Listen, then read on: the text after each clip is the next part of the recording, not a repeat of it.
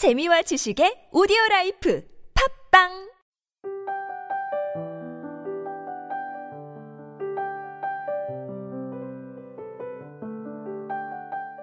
존재하는 것들 가운데 어떤 것들은 우리에게 달려 있는 것들이고 다른 것들은 우리에게 달려 있는 것들이 아니다. 우리에게 달려 있는 것들은 믿음, 충동, 욕구, 혐오, 한마디로 말해서 우리 자신이 행하는 모든 일이다. 반면에 우리에게 달려있지 않은 것들은 육체, 소유물, 평판, 지위, 한마디로 말해서 우리 자신이 행하지 않는 모든 일이다. 에픽테토스의 MK리디온 중에서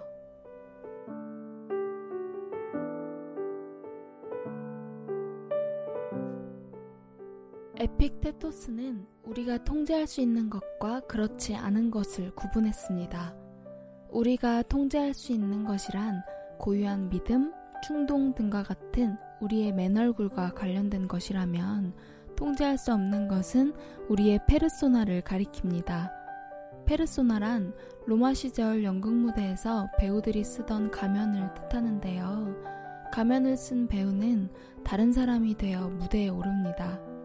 관객들은 오로지 가면을 쓴 배우의 모습만을 보게 되는 것이죠. 현재 삶을 살아가는 우리도 무대 위의 배우들과 같다는 생각이 듭니다. 우리는 이 무대에 오로지 딱 한 번 서보는 것이기에 서투른 것 투성입니다. 가장 큰 실수는 가면을 쓴 자신의 모습에 너무 몰두하게 되는 것이죠. 그러다 보니 나의 진짜 모습인 맨얼굴이 어땠는지 기억도 잘 안 납니다. 무대 뒤에서 가면을 벗었을 때 여러분의 얼굴에 후회가 번지지 않기를 바랍니다. 남들에게 내가 어떻게 보여질지 고민하기 전에 먼저 우리의 맨 얼굴을 건강하게 가꿔보는 건 어떨까요?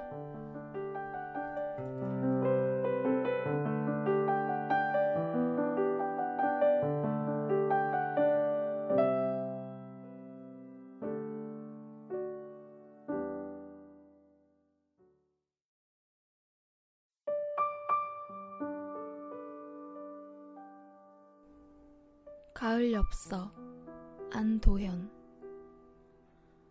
한 입, 두 입, 나뭇잎이 낮은 곳으로 자꾸 내려앉습니다. 세상에 나누어 줄 것이 많다는 듯이 나도 그대에게 무엇을 좀 나눠주고 싶습니다. 내가 가진 게 너무 없다 할지라도 그대여 가을 저녁 한때 낙엽이 지거든 물어보십시오. 사랑은 왜 낮은 곳에 있는지를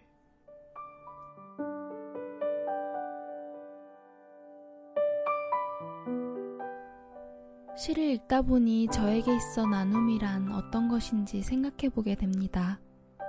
나의 것을 다른 사람에게 나눠준다는 건 결코 쉬운 일이 아니죠. 하지만 돌이켜보면 우리는 이미 조금씩 나눔을 실천하며 살아왔습니다. 어린 시절 깜빡하고 책을 들고 오지 않은 친구와 같이 책을 나눠본 것, 맛있는 음식을 서로 나눠 먹은 것, 우는 친구에게 내 품을 기꺼이 내어준 것, 떨어지는 단풍잎을 주어 친구에게 책갈피를 만들어준 것, 이렇게 누군가를 위해 나보다 타인을 먼저 생각하고 나눠주는 것. 제가 생각하는 나눔은 바로 이렇게 작은 것부터 시작합니다. 그리고 나눔 후에 혹여나 가진 것이 없다고 생각되더라도 걱정하지 마세요. 낙엽이 떨어진 후에야 비로소 새로운 싹이 돋아나듯 그 공허한 마음에 사랑이 싹틀 것입니다.